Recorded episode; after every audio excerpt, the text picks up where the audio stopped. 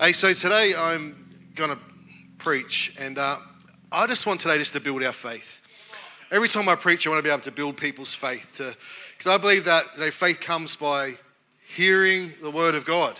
And, uh, and, and, as we preach, you're not hearing Brendan's words, but you're hearing the word of God. And, uh, and uh, I tell you what, I just know that as we lean in and as we yes and amen the word of God, come into agreement with the word of God, it does something in our life that changes the atmosphere for the better in Jesus' name. Amen. Amen. Let's just pray before we come to the word. God, I just thank you for this opportunity we have today to gather together. Lord, we just uh, pray, God, as we come to your word right now and feast upon your word, that you would speak to us. Holy Spirit, you're welcome to come and do whatever you do in people's lives in Jesus' mighty name. And everybody said, Amen. Amen. Amen. Have you ever found yourself say this? One day I will, dot, dot, dot, dot, dot. And that one day I will, dot, dot, dot, dot, has been many, many years, and you still haven't done that one day thing that you said you were going to do. I, I think when it comes to our life, we can start to say one day is an excuse not to make that one day today to move forward in what God has for us. You know, it could be even something like this. One day I'm going to ask that special person out on a date. And that one day has been a long time. Just go and ask him out on a date. Ask him out for a coffee or something. Or, or maybe you said, one day I will go on a diet and start losing weight. One day. I know we shouldn't really talk about that in church, should we? It's, there's no condemnation in Christ Jesus, and uh, let's not talk about dieting. But or, or one day uh, I'm going to do this for God. Or one day I'm going to start serving. One day I'm going to tell somebody about Jesus. One day I'm going to give an offering into the expansion offering. One day, one day, one day. And we can start living in the one day and we never accomplish what God wants us to accomplish today. Because I believe what God wants for all of us as a church, individuals, is that we move forward in what God has for us. But when we have a one day mindset, a one day keeps us the same. But uh, today's the day mindset moves us forward in what God has in store for us. And I think when it comes to all of us, we can so easily get caught in excuse when we've got to progress. We've got to move forward in what God's. We've got to move forward. And today I want to encourage us, and I'm going to try to say it in the nicest way that we just got to stop making excuses and start moving forward in what God has. Life is short, it says it's but a vapor. And uh, it's too short to live by excuse. Let's move forward in what God has in store for us in Jesus' name. Because I, I, find it funny that um, we, um, we're very creative with our excuses, aren't we? And um, we, we've had a really good excuse lately, like COVID. Like, we've blamed COVID for everything. Eh, like, the traffic's bad, it's because of COVID. I, I have a pimple, it's because of COVID. Um, we, we, can blame COVID for everything. I'm late, it's because of COVID. Groceries going up because of COVID. Uh, I slept in because of COVID. Um, I, I, I, don't go to church because of COVID. Mm, not obviously I'm preaching to the choir here, but we, we start to use we use things for ex, like excuses. But I believe what you got to understand: you can either make excuses in life or you can progress. You can't do both. And I believe what God has for you and what God has for us as a church isn't to stay the same, but is to move forward in the, in the future and the destiny that God has in store for us. We've got to stop excuses and start moving forward. I had to think when I was preparing this what's the number one excuse that people use? And I believe this is what it is. The number one excuse people use for a lot of things is, I forgot. It's like, especially your kids. Like, I've dropped my kids off at school, and then they've gone to get out of the car. I'm like, where are your shoes? I forgot. They're still at home. Like, how can you forget your shoes? Like, uh, I think we've got to realize that I forgot isn't an excuse. We've got to make sure that we're putting things in place so we don't forget, so that we can move forward in what God has for us. Because I believe that it's the church's finest hour. I believe it's your finest hour. Come on, there's no future in our past. The future is all ahead of us. God has so much in store for you. Come on, let's not live by excuse, but let's move forward in all that God has for us. God has given us the grace, He has anointed us for what's ahead of us. Let's keep moving forward, not making excuses to stay the same. So, the part of scripture I want to read from today is in Numbers 13, uh, chapter 13, verses 26 onwards. Let me give you a bit of context before we read this part of Scripture. The, the, the Israelites, the people of God, had been in Egypt for many, many, many, many years. They were in slavery. Um, it wasn't what God intended. Um, it wasn't what God. It wasn't where God wanted them to stay. God had a promised land for them. So God delivered the Israelites out of Egypt in a miraculous way. We can read all about through scriptures of all the plagues and different things that took place. And then for them to get from slavery into the promised land, there was a wilderness experience. And so now we find themselves, God has miraculously delivered them out of slavery, and now they can enter into the promised land. They're so close to the promised land that Moses, the, the leader, sends 12 spies to spy out the land to see if it is as good as what God told them that it was and if they can take it. These 12 spies just weren't ordinary people. They were appointed, they were influential people from each of the 12 tribes that made up Israel. They appointed 12 of them, sent them out to this land to bring back a report. Now we're going to read what that report was. And it says this They came back to Moses and Aaron and the whole Israelite community at Kadesh in the desert of Paran. There they reported to them and to the whole assembly and showed them the fruit of the land. They gave Moses this account We went into the land to which you sent us, and it does flow with milk and honey. Here, it, here is its fruit. So they've come back and they've told the whole assembly that what God said, what was promised, was actually a real place. It was a place that was flowing with milk and honey. Now, we might think of that picture and think, that doesn't sound like a nice place to be. Place flowing with milk and honey. It's like maybe chocolate fountains and uh, I don't know, a Coca Cola spring. I, I don't know what looks good to you and I today, but this wasn't actually meant to be the, the picture of what was actually there, milk and honey. What it was was referring to that this land was a land that was full of abundance, full of provision. It was a land that could sustain what they needed to do. It was a good land. It was what God promised it would be. See, what you've got to understand as we don't live by excuses and move forward in what God has for us, what we're moving towards is not a fantasy, it's actually real. The promises that God has in the Word of God, the promises that we believe for salvation and for peace and for rest, it's actually real, it's not made up. God isn't saying, well, if you follow me, you could possibly one day have this and then your life will be better. No, what God has promised us can actually be a reality in our life. And as we see here, that they've come back and said, well, what God said was there, was there, and it's good.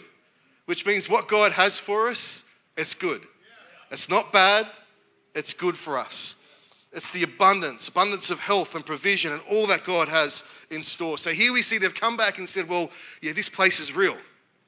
Verse 28 But the people who live there are powerful, and the cities are fortified and very large.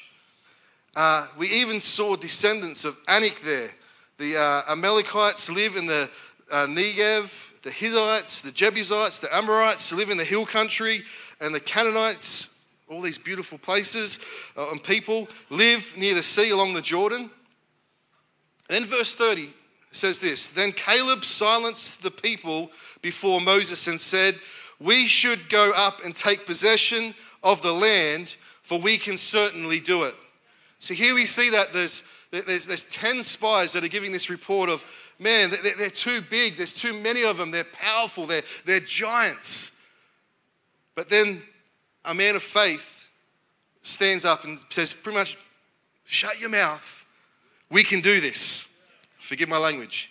But the men, verse 31, but the men who had gone up with him said, We can't attack these people. They are stronger than we are. And they spread among the Israelites a bad report about the land they had explored. They said, The land we explored devours those living in it. All the people we saw there were of great size. Go down a bit further. It says, We seem like grasshoppers in our own eyes, and we look the same to them. See, the report was that, man, there's this land that's there, it's good. It's flowing with milk and honey, it's abundance, it's all that God said it would be. But then 10 of the spies say, But we can't take it. We can't attack it because they're too big, they're too powerful. We're like grasshoppers to these people. You see, let's think about this for a few moments.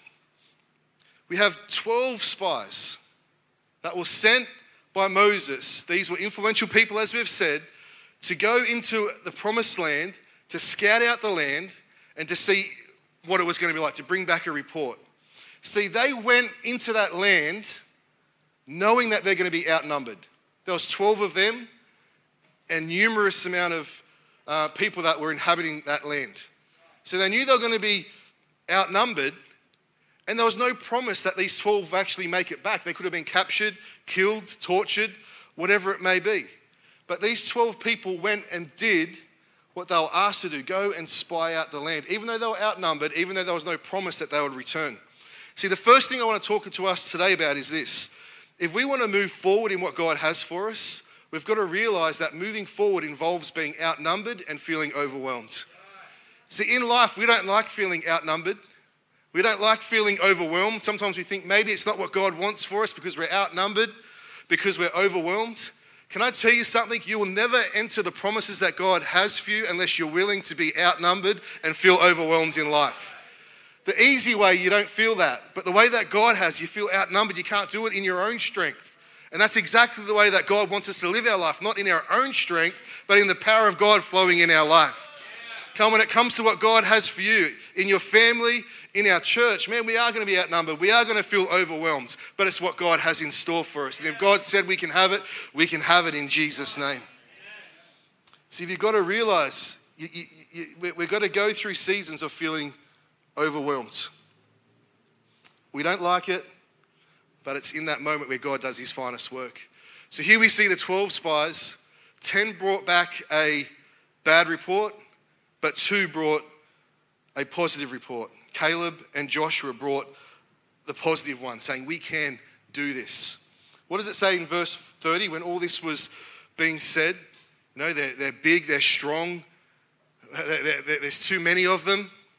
What did the man of faith, Caleb, say? He silenced the people and said, We should go up there and take possession of the land. We can certainly do it. Now, I, I, want to remind us today, and I want this to be the title of this message you can certainly do it.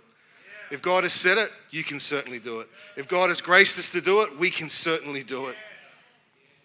You see, but what we've got to understand, if we want to be people, I'm going to spend a little bit of time talking about Caleb. You know, Joshua, as we go through scripture, he's got plenty of Bible time, plenty of scriptures about Joshua and the mighty man he was that took down so many great uh, cities and advanced the, the, the kingdom. But I want to spend a bit of time on Caleb. Because it says here that Caleb, in Numbers 14, verse 24, it says, Caleb had a different spirit. It says, But because my servant Caleb has a different spirit and follows me wholehearted. There was something different. There was a different spirit. There was a different mentality that Caleb carried that the others didn't. Now, this spirit that made him different helped him to move forward in what God had for him the 10 that didn't have this spirit died in the wilderness. I, really believe when it comes to moving forward in what God has for us, it's a, it's a battle of the mind. It's not a lack of opportunity. We all have opportunity. It's a, it's a lack of having the right mindset to be able to move forward in what God has. So we've got to have this different spirit, this one that's wholehearted, trusting in God, saying that if God has said it, we can certainly do it. So, what can we learn from Caleb? Let me give us 27 million things today, what we can learn from Caleb to encourage us to have the right mentality, the right spirit, so that we can move forward and not live by excuse. The first is this we've got to silence the doubt. What did he do? He said, he silenced everybody. Stop with the opinion, stop with the bad report. We can certainly do this. Quietening the noise. And you'll find when you go do anything great for God, when you're about to step into a new season, when there's going to be a breakthrough in your life, you'll feel the most overwhelmed. You'll hear all these different voices, all these different noises saying, You can't do this. Who do you think you are? Carrying on. But what we've got to learn to, do, we've got to learn to silence the doubt and let the word of God become more loud in our life. You see, if you want to be able to silence the doubt, you've got to be believing right, first of all. See, why is it that Caleb and Joshua could see that they could take it, but the other 10 couldn't? They had a different mindset, they had different believing, they had a faith mindset which caused them to see differently, which caused them to do differently. Okay, if you want to do things differently in your life, go back to what you believe, what you're speaking, and what you're moving forward into. You see it so many times where there can be a certain opportunity and 10 people will go, ah, oh, there's no good. One person will see differently and they'll take hold of that opportunity and it brings great fruit and success into their life. It wasn't because of the opportunity, it was because they didn't have the right mentality to see what God wanted people to see out of that situation. So Caleb spoke up and said, Quieten down. We can do this. See, the way that we quieten down doubt is by turning up the good news, turning up the word of God. I tell you what, whenever I start hearing bad news, I turn up the good news. Because whatever you hear the most of begins to affect you on the inside. Come on, put the good news in there, put sermons on, get scripture, put on daily meditations, whatever it is that can move, see you begin to build yourself up. Amen. So, what we got to do? We've got to speak. We've got to It's quiet down. We've got to speak differently. We've got to speak the words. I, I, I like to put things through this filter.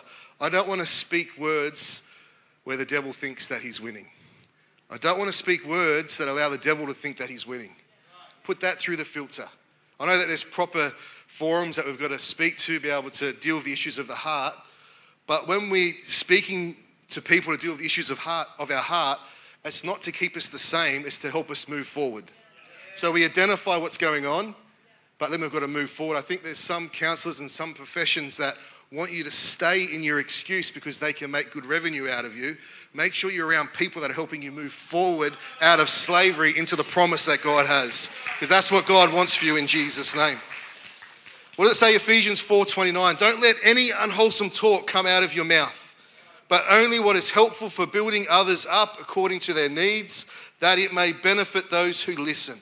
Come on, let's speak faith. Let's silence the doubt. Speak faith that builds people up in Jesus' name. Amen. So we've got to silence the doubt. The second thing we've got to do that we can learn from Caleb to build that moving forward mindset, we've got to live by the truth. Live by the truth. Now, this point, I believe, is going to challenge some people's thinking for the better. Let's think about this for a few moments. The report that the 10 gave, they said that they were big, there was a numerous amount of them, they were relatives of Anak, they were giants, they were, they were outnumbered, they felt like grasshoppers, whatever it was. All those things were true. So that report that the 10 gave, they were facts. The facts is that there was a lot of them, they were big, they were strong, and it was going to be hard to overcome. They were the facts. But two people, in spite of the facts, spoke the truth. We can certainly do this you know, God is with us, we can take this land. We can certainly do it. You see, we've got to stop living our life based on facts and start to live our life based on the truth. We're not in denial. We know what the facts are, but the truth is that if God is for us, who can be against us? If God said it, it can become a reality in our life. Come, we've got to learn to live by the truth, not by facts. Let me give you examples of this. You may be sick, have sickness in your body. That is a fact. But the truth is, our God is able to heal. How are you going to live your life based on just, I'm sick and I'm going to, whatever it is? No, yeah, I know I'm sick, but I know that my God can heal and He can give me a pathway forward. You might have lack in your life. Well, I haven't got all the resource that I need. That may be your, the fact. But the truth is, our God is our provider. Now, you, the, the, the fact is that you may have created bad habits in your life. You may have addictions in your life. That, that is a fact. But the truth is, our God can set you free. Our God has given us the Holy Spirit and the Word of God so we can begin to create new habits, new pathways for our life that are going to add to our life, not take away from our life. So you understand there's facts and there's truth. The fact is that you may have, have gone through the pain of being divorced. The fact is that you, you're divorced. But the truth is, God can heal you, He can restore you, and He has somebody even better for you. Come on, are you going to live in the facts or the truth? Stop disqualifying yourself because of what the facts are in your life. Know that we live by the truth of the Word of God. I may be struggling in areas of my life, in my relational world. Come on, but God is showing me the way to move forward. Now, in, in, the, in the Bible, in John 8 32, it's on the screen, hopefully, it says this And you will know the facts and the facts will set you free. It's not, it's not what it says, is it? It says you will know the truth and the truth will set you free. The facts identify where you're at. The truth leads you into freedom, into your destiny. Come we've got to be people that understand that we're living by truth we're not denying the facts, but we're moving forward. And I love what it says in John 14, verse 6. Jesus said, I am the way, the truth, and the life. Come on, the truth that we follow, the truth that speaks into our life. It's Jesus. It's the living word of God that's moving us forward into freedom in Jesus' name. Come on, are we going to be people that live by facts or are we going to live by the truth? Because I tell you what, the facts all died out in the wilderness. The truth entered in to the promise. Come on, let's be people that keep moving forward in Jesus' name. Amen. Amen. So we've got here, we've got to have that mindset that sees us move forward, not live by excuse. We've got to silence the doubt. We've got to live by truth. And the third, and there's one more after this, is we've got to keep conquering. Now, after a certain amount of time, and you know, all those people died out in the wilderness, they didn't get to enter in because they listened to the bad report. When they finally got to get go into the promised land, um, Caleb had been promised by Moses that he would get an inheritance of land. Now, this inheritance of land that 85 years or 45 years later, when he's 85 years old, he, he, they're in the promised land. They haven't taken advantage, or haven't conquered the whole land, but portions of it. Um, Caleb goes to Joshua and says, That land that was promised to me, I want it now. But the land that I want, I want the hill country that hasn't been conquered yet. I want to go and conquer that. God with me, I'll be able to conquer that. Talks about it in Joshua 14. You want to read that in your own time.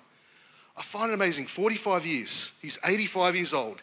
And when he's talking in Joshua 14, he's saying that he's stronger, he's more vigorous, he, he, he's able to still fight, to be able to keep conquering, to take more and more land for, for the kingdom of God. He, he could have asked after 45 years of doing the right thing, he could have said, Give me a portion of land that has already been conquered. But no, he asked for a portion of land that hadn't been conquered. Which means for us, we've got to stop trying to get to a place where we don't have to conquer things anymore. We, we, we sort of want to avoid fights. If you're going to avoid fights or you're not going to want to conquer anything, you're going to stop living. Because I believe what God has for us, He's got one thing after another for us to conquer because we're more than conquerors, which we've got to keep conquering. He's got that for us because the conquering mindset is the way that God wants us to live. We've got to keep conquering, keep moving forward, and taking new ground for the kingdom of God. It's not about saying, I've arrived, I've done my work.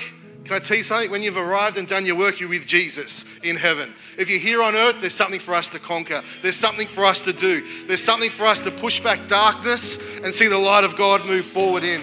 So we've got to realize we've always got to conquer. You know, I find it's amazing the land that he goes that hill country. When you talk about the, the, the reports, he's talking about the hill country. The, it's too hard. There's 10 spots, too hard. The hill country. There's all these, these giants. There's all these people there.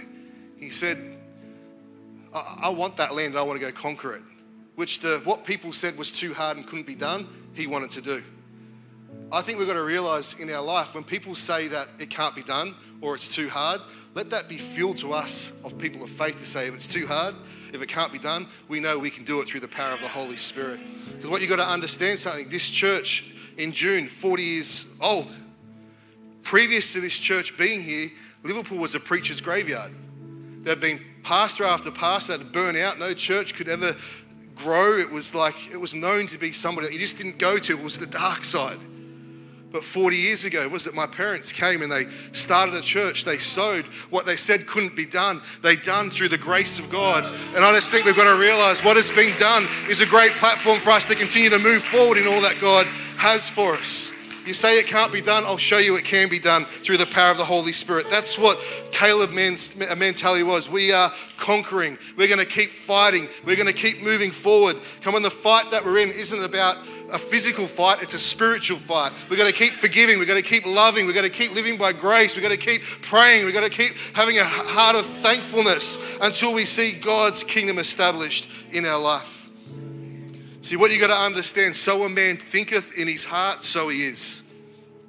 If you think that you're more than a conqueror, it's going to become a reality in your life.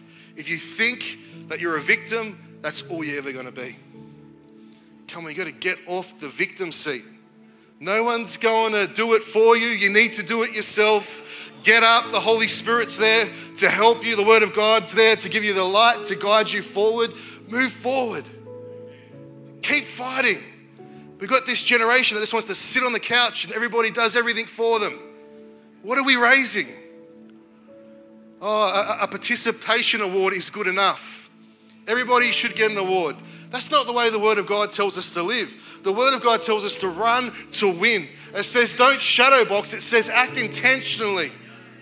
Don't run just so that anybody gets surprised. Run to win. And the thing is, the race that God has for you, only you can win. Run, run your race. Stop trying to run somebody else's. But get off the couch. Get off the lazy, lazy couch, the lazy boy, and move forward. Am I building your faith today? The last thing is this.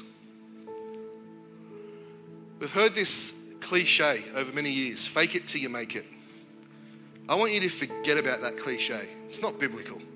Fake it till you make it. No, we're authentic, we're real, we're struggling, we're struggling, we're doing well, we're doing well. We rejoice with those that are rejoicing, we mourn with those that are mourning. It's okay to be real. But what I want you to do, I want you to change that from fake it till you make it to face it till you make it. Face the facts with the truth of the Word of God until God's truth becomes a reality in your life. Come on, face it until you make it. So, bringing it all together. Are we going to continue to live with a one day mindset? I know that in certain areas of your life you're probably progressing, other areas you aren't. It always feels like that in our life. So certain parts of our life are doing well, some aren't doing so well. But let's not make excuses for the parts that aren't doing so well.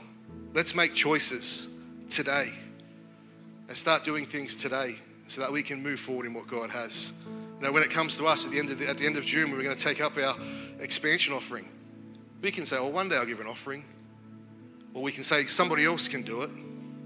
But what's God calling you to do? What part are you going to pay to expand His kingdom, to expand your own life? You can do it through the power of the Holy Spirit in Jesus' name.